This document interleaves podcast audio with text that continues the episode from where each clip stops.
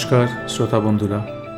গল্প কথার আসরের আজকের অনুষ্ঠানে যোগদানের জন্যে আপনাদের অশেষ ধন্যবাদ। আমি রাজীব ঘোষ। আজকে পাঠ করব বিমল করের একটি ছোট গল্প, অমলা।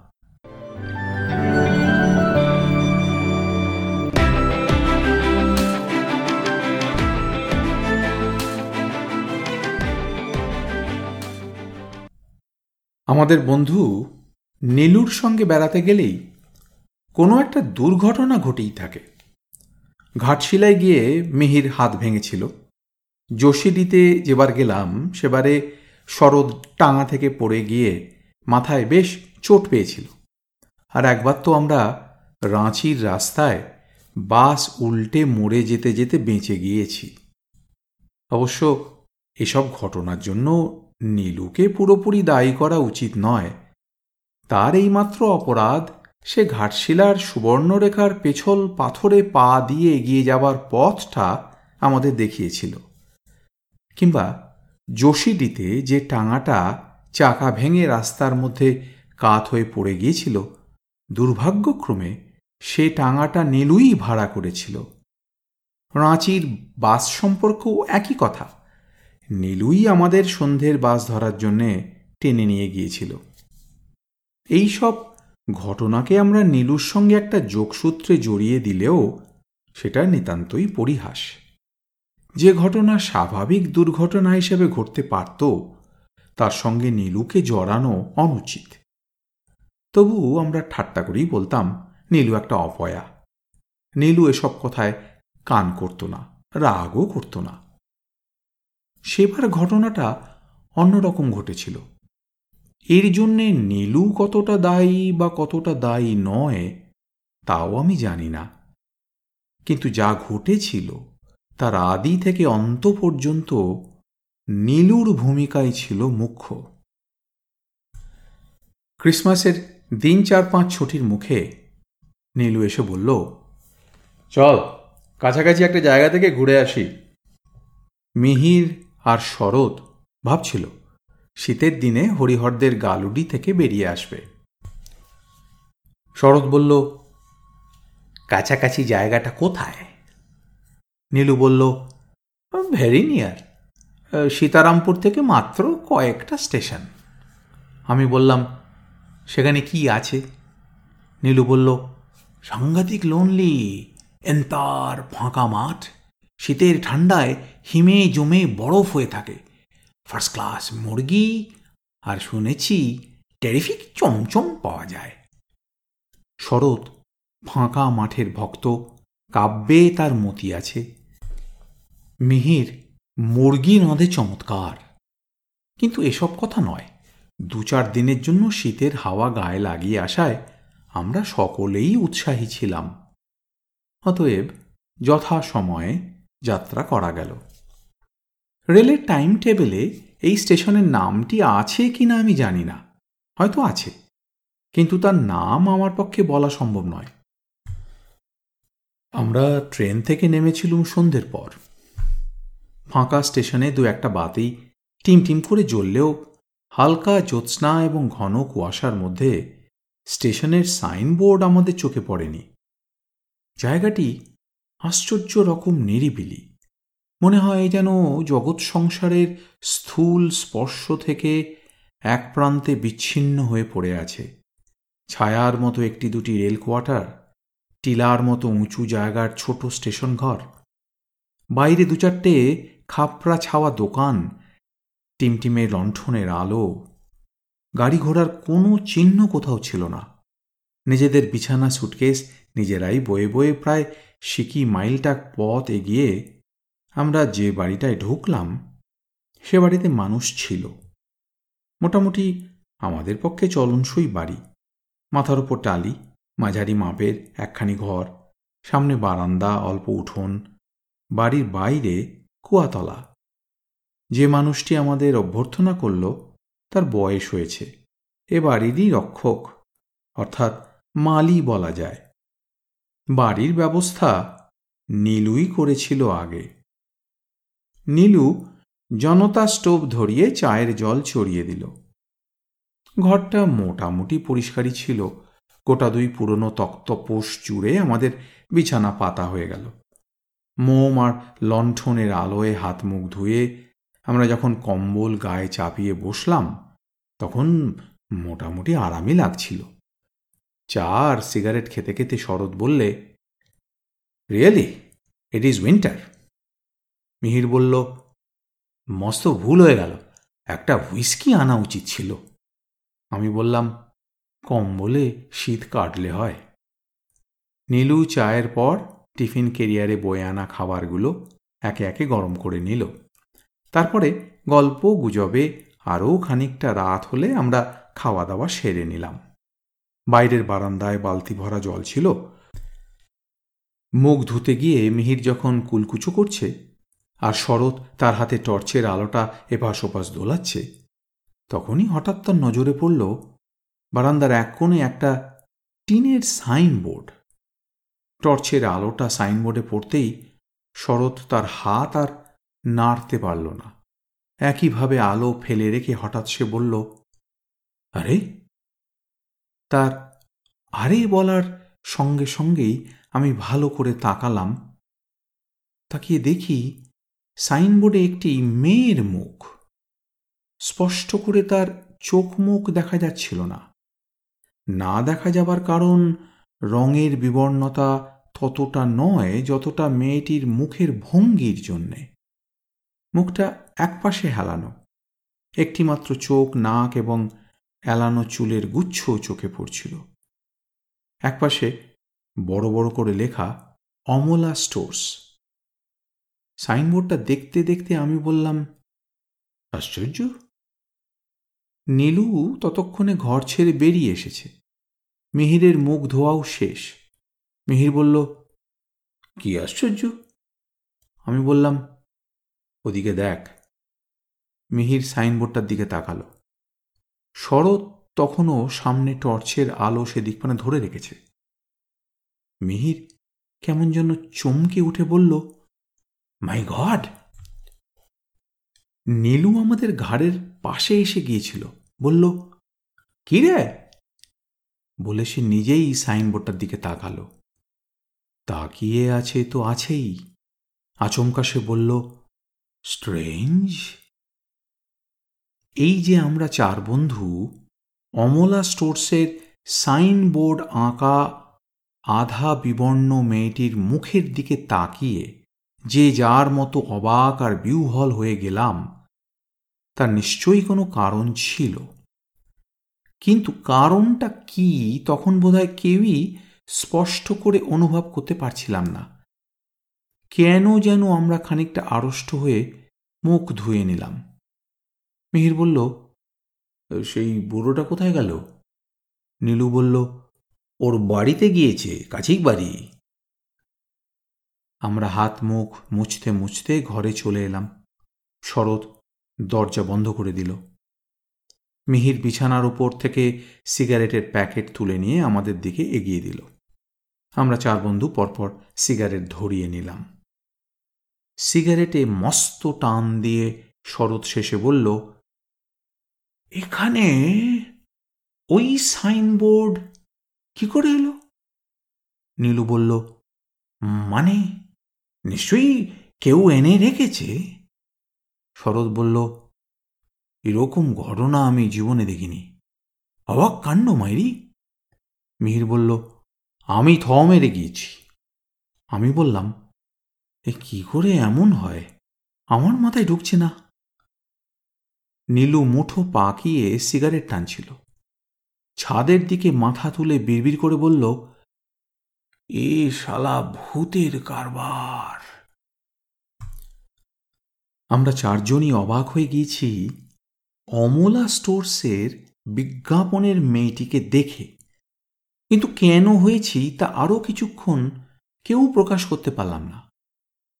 তক্তাপোষের ওপর ঢালাও, জোড়া বিছানায় চার বন্ধু চুপচাপ বসে প্রথম সিগারেট শেষ করে ফেললাম।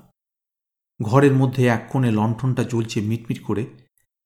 ঘরের মধ্যেই শীত এত প্রবল যে বাইরে বোধহয় পশু পাখিও নেই।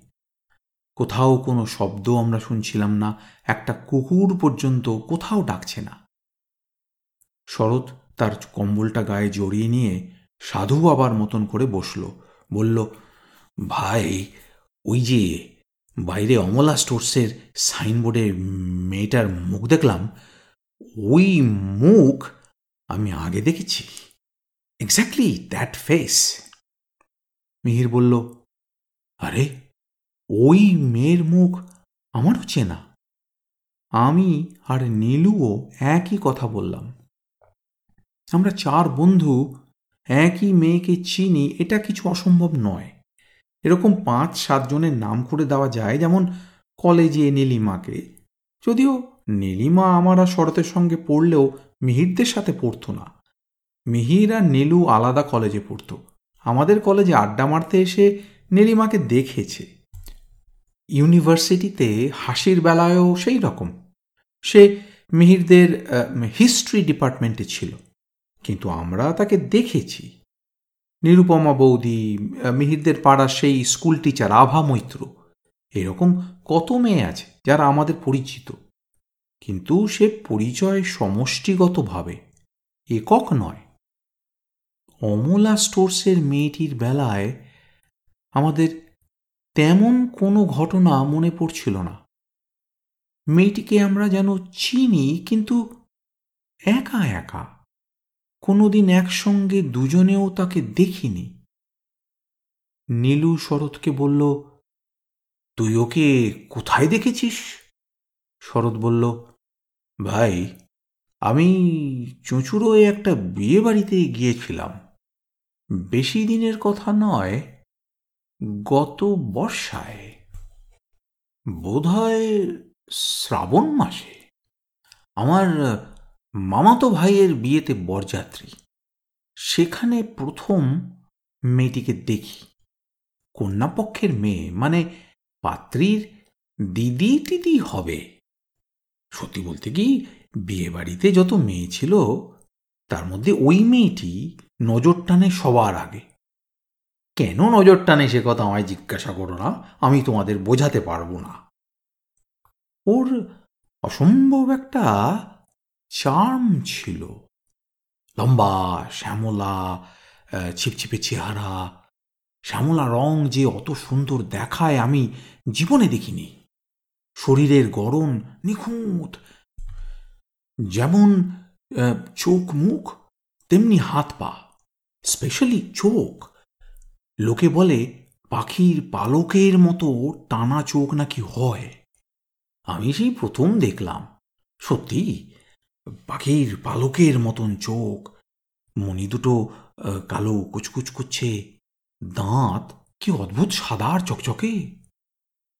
একটাই শুধু অবাক কাণ্ড বিয়ে বাড়িতে মেয়েটি তার মাথার চুল একেবারেই এলো রেখেছিল। খোঁপা নয়, বিনুনি নয়, একটা রিবন পর্যন্ত তার মাথায় ছিল না। এমন চমৎকার চুল মেয়েদের দেখাও যায় না আজকাল। যেমন ঘন, তেমনি কালো সামান্য কোঁকড়ানো আর কম করেও কোমর ছাড়ানো চুল। আমাদের ধারণা হয়েছিল মেয়েটি তার মাথার চুল দেখাবার জন্য ওইভাবে রয়েছে। বিয়ে বাড়িতে মেয়েরা অন্য পাঁচভাবে মাথার চুল দেখায়, কিন্তু এভাবে নয়। আমরা নিজেদের মধ্যে বলা বলিও করেছি। মেয়েদের বাড়ির তরফেও কেউ কেউ দেখলাম একই কারণে অখুশি। কিন্তু আমাদের খোঁতখোঁতানিতে কি আসে যায়? মেয়েটির চুলও তার চার্ম। বলতে নেই। আমি এমনই মুগ্ধ হয়ে গিয়েছিলাম যে বিয়ে ফিয়ে ভুলে সারাক্ষণ ওকে দেখেছি, যতক্ষণ পেরেছি।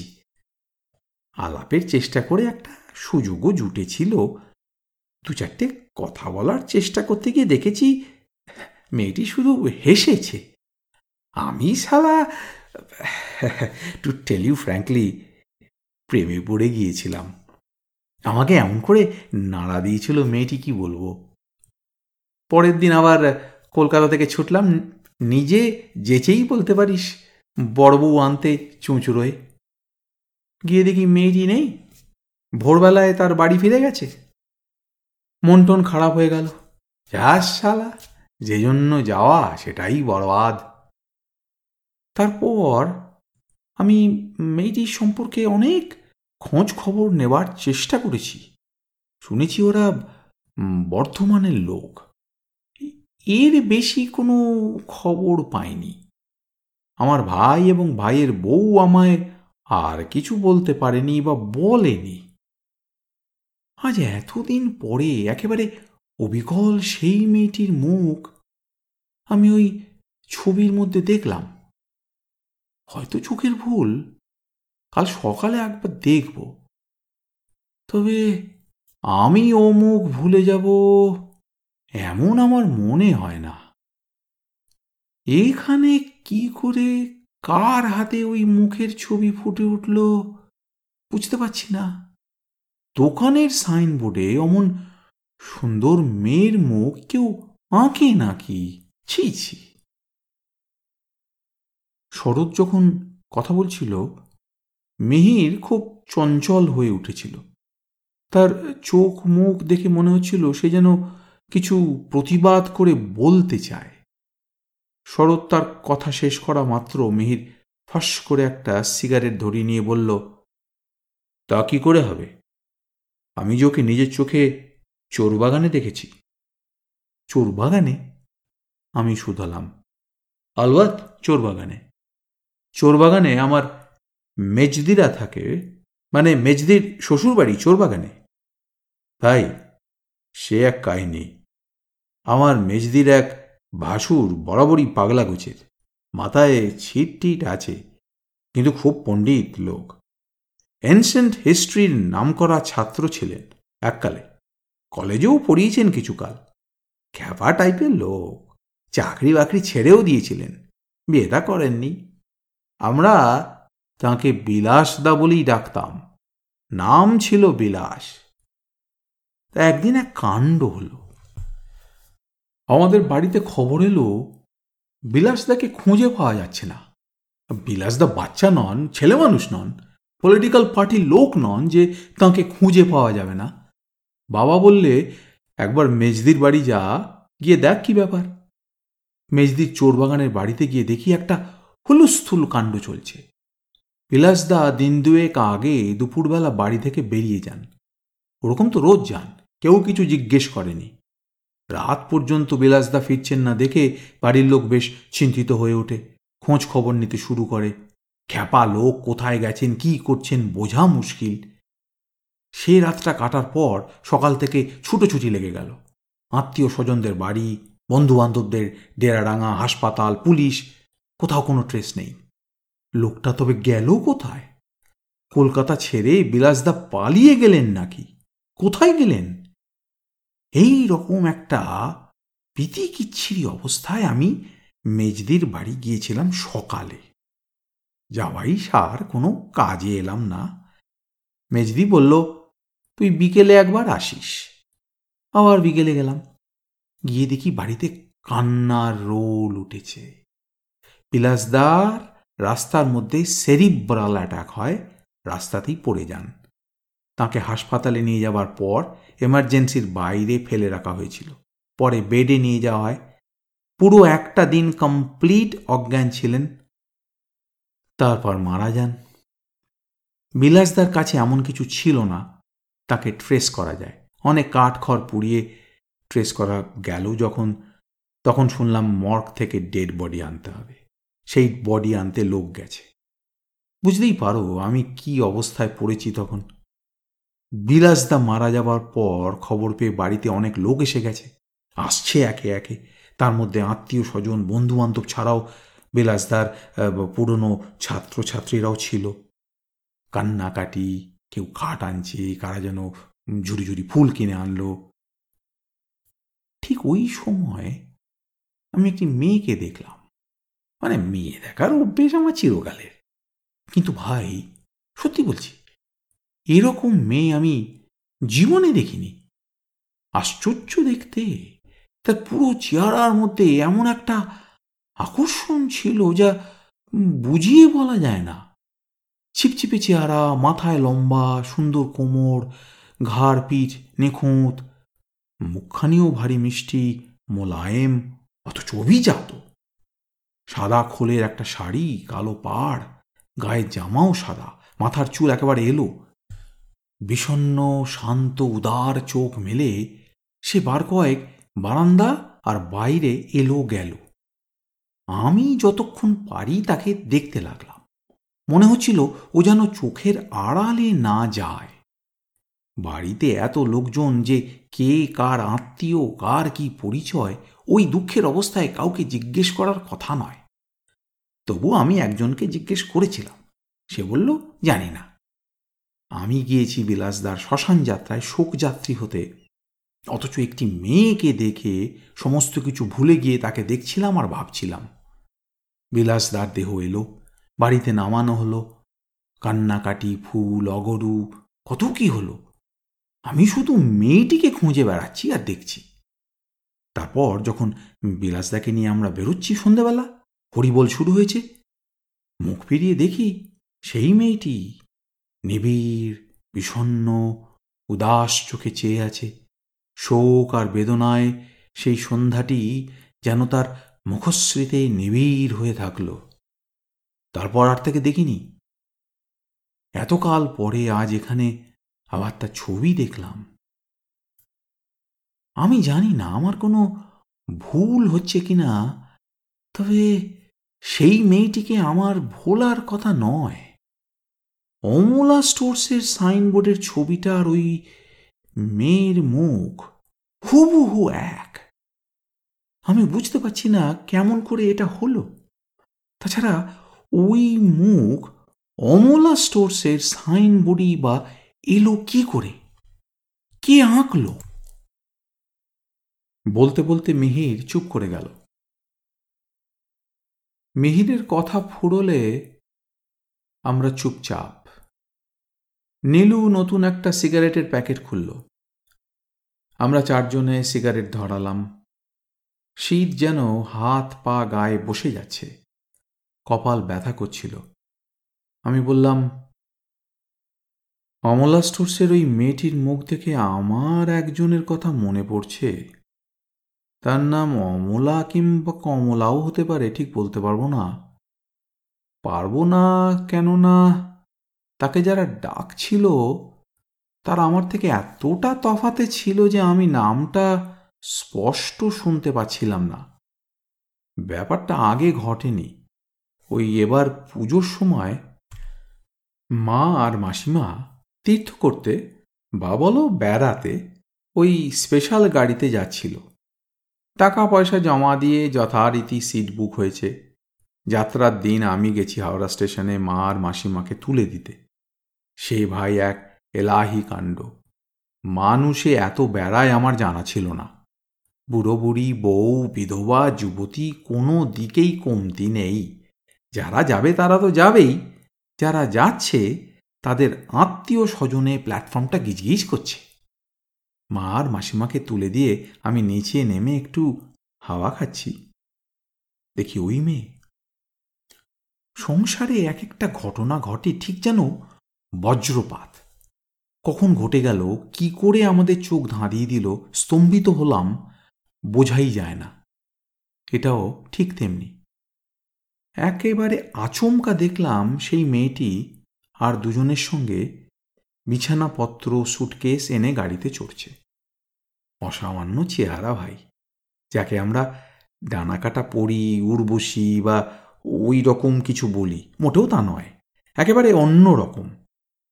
দেখা মাত্র চোখে যেন বিদ্যুতের ঝিলিক লেগে যায়, এমন সুশ্রী, সংযত, শালীন চেহারা। ভগবান মেয়েটিকে কোথাও যেন চড়া রঙে আঁকতে চাননি। একেবারে নরম তুলিতে, নরম রঙে। নিখুঁত গরম কোথাও কোনো অমিল নেই, অসঙ্গতি নেই। যেমন হাত পা, তেমনি কোমর, বুক কলা মুখটি যেন শরতে ফুটে ওঠা জ্যোৎস্নার মতন। এমন মসৃণ, স্নিগ্ধ, চোখ জোড়ানো। আমি হাঁ করে মেয়েটিকে দেখতে লাগলাম। সে গাড়িতে উঠল, তার জায়গা খুঁজে নিল, জিনিসপত্র রাখল, তার দুই সঙ্গিনী তাকে অমলাভ কিংবা কমলা বলে ডেকে ডেকে কথা বলতে লাগল। আর হু হু করে সময় বয়ে যেতে লাগল। আমি তখন চোখে কি দেখছি আর দেখছি না খেয়াল নেই।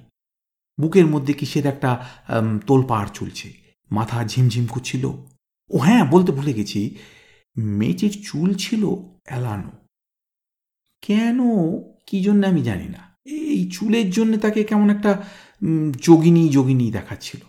Some sort of religious purity was there তারপর গাড়িটা কখন ছেড়ে দিল? দেখলাম সে জানলা দিয়ে মুখ বাড়িয়ে হাসছে। আস্তে আস্তে হাত নাড়ল। আমিও একবার হাত নেড়ে দিলাম। গাড়ি ওকে নিয়ে চলে গেল। আমি বেহুঁশ হয়ে বাড়ি ফিরলাম। সত্যি ভাই, কোনোদিন ভাবিনি আর ওকে দেখব। কিন্তু আজ হলো কি? এই একটা পাণ্ডববর্জিত জায়গায় একটা বাড়িতে কোথাকার একটা দোকানের সাইনবোর্ডে তারই মুখ দেখলাম। আশ্চর্য! আমার বিশ্বাস করতে ইচ্ছে করছে না। তবু অবিশ্বাস করতে পারছি না। আমি আমার কথা শেষ করলাম। এবার নীলুর পালা। আমরা চারজনেই মাথা গায়ে কম্বল জড়িয়ে আছি। কনকন করছে ঠান্ডা। বিছানাটা এলোমেলো হয়ে গেছে। সিগারেটের ধোঁয়ায় ঘর ভরা। লণ্ঠনের আলোটাকে কুয়াশার আড়াল দেওয়া আলোর মতন দেখাচ্ছে। নীলু বলল আমি ভাই মেয়েটিকে দেখেছি একেবারে অন্যভাবে। একদিন দুপুরবেলায় অফিসে আমার এক বন্ধুর ফোন পেলাম। বলল শিগগিরায় আমার খুব বিপদ। ফোন পেয়ে ভবানীপুর ছুটলাম। গিয়ে দেখি পুষ্প, ওই আমার বন্ধুর নাম, পুষ্প। পাগলের মতন মাথা খুঁড়ছে। লোকজন জমে গেছে চারপাশে।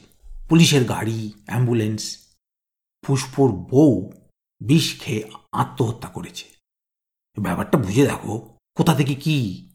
সুইসাইড কেস কাজী পুষ্পর বউকে পোস্টমর্টমের জন্য নিয়ে চলে গেল আর পুলিশরা পড়ল পুষ্পকে নিয়ে। পরের দিন বিকেলে আমরা পুষ্পর স্ত্রীর ডেড বডি পেলাম। হিন্দু মহাসভার গাড়ি করে নিয়ে গেলাম কেওড়াতলা। তখন সন্ধে হয়ে গেছে। আমাদের পর আর একটা ডেড বডি এলো। খাটে শোয়ানো, মুখ ফোলা, ফুল টুল সামান্য রয়েছে। এ কি বলব ভাই, এমন মেয়ে আমি দেখিনি। মনেই হয় না সে মারা গেছে। যেন চোখ বুঝি ঘুমিয়ে আছে। ঘুমিয়ে ঘুমিয়ে মজার কোনো স্বপ্ন দেখছে। ঠিক ফুলের মতন মুখ, কি অপরূপ চোখ, ঠোঁট, নাক। মাথার চুলগুলো কাঁধের দুপাশে ছড়ানো। আমি হাঁ করে তাকিয়ে থাকলাম। ভুল করে জ্যান্ত লোককে পোড়াতে আনেনি তো? কিন্তু তাই কি হয়? পুষ্পর বউকে ততক্ষণে চুল্লিতে নিয়ে যাচ্ছে। পুষ্প আউ মাউ করে কাঁদছিল। আর আমি শুধু মেয়েটিকে দেখছি। দেখছি আর ভাবছি, ও কি সত্যি মৃত না জীবিত? জীবিত না মৃত? ভাবতে ভাবতে দেখি মেয়েটি যেন তার ঠোঁটের কোণে পাতলা একটু হাসল। কেন হাসল বুঝতে পারার আগেই চল্লিতে তার ডাক পড়ল।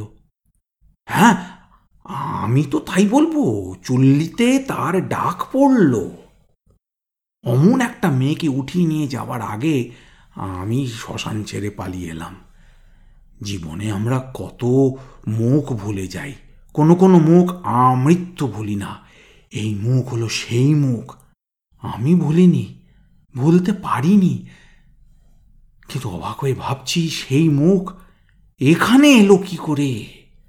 স্ট্রেঞ্জ নীলু চুপ করল।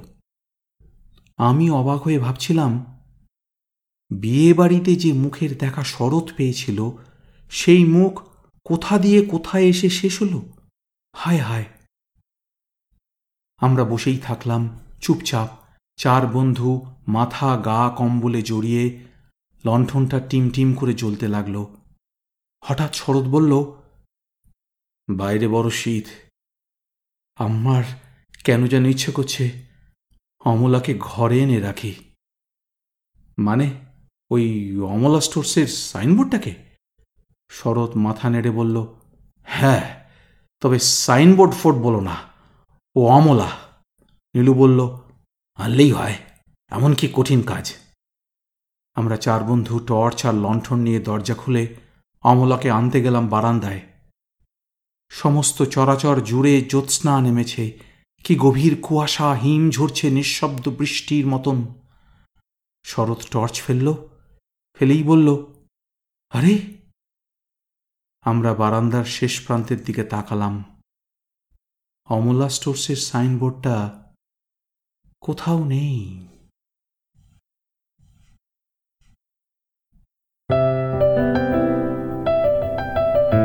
আপনাদের মতামত আমাদের জানাতে ভুলবেন না কিন্তু, শ্রোতা বন্ধুরা। আমাদের ওয়েবসাইট গল্প কথার আসর dot org G O L P O K O T H A R A S O R dot O R G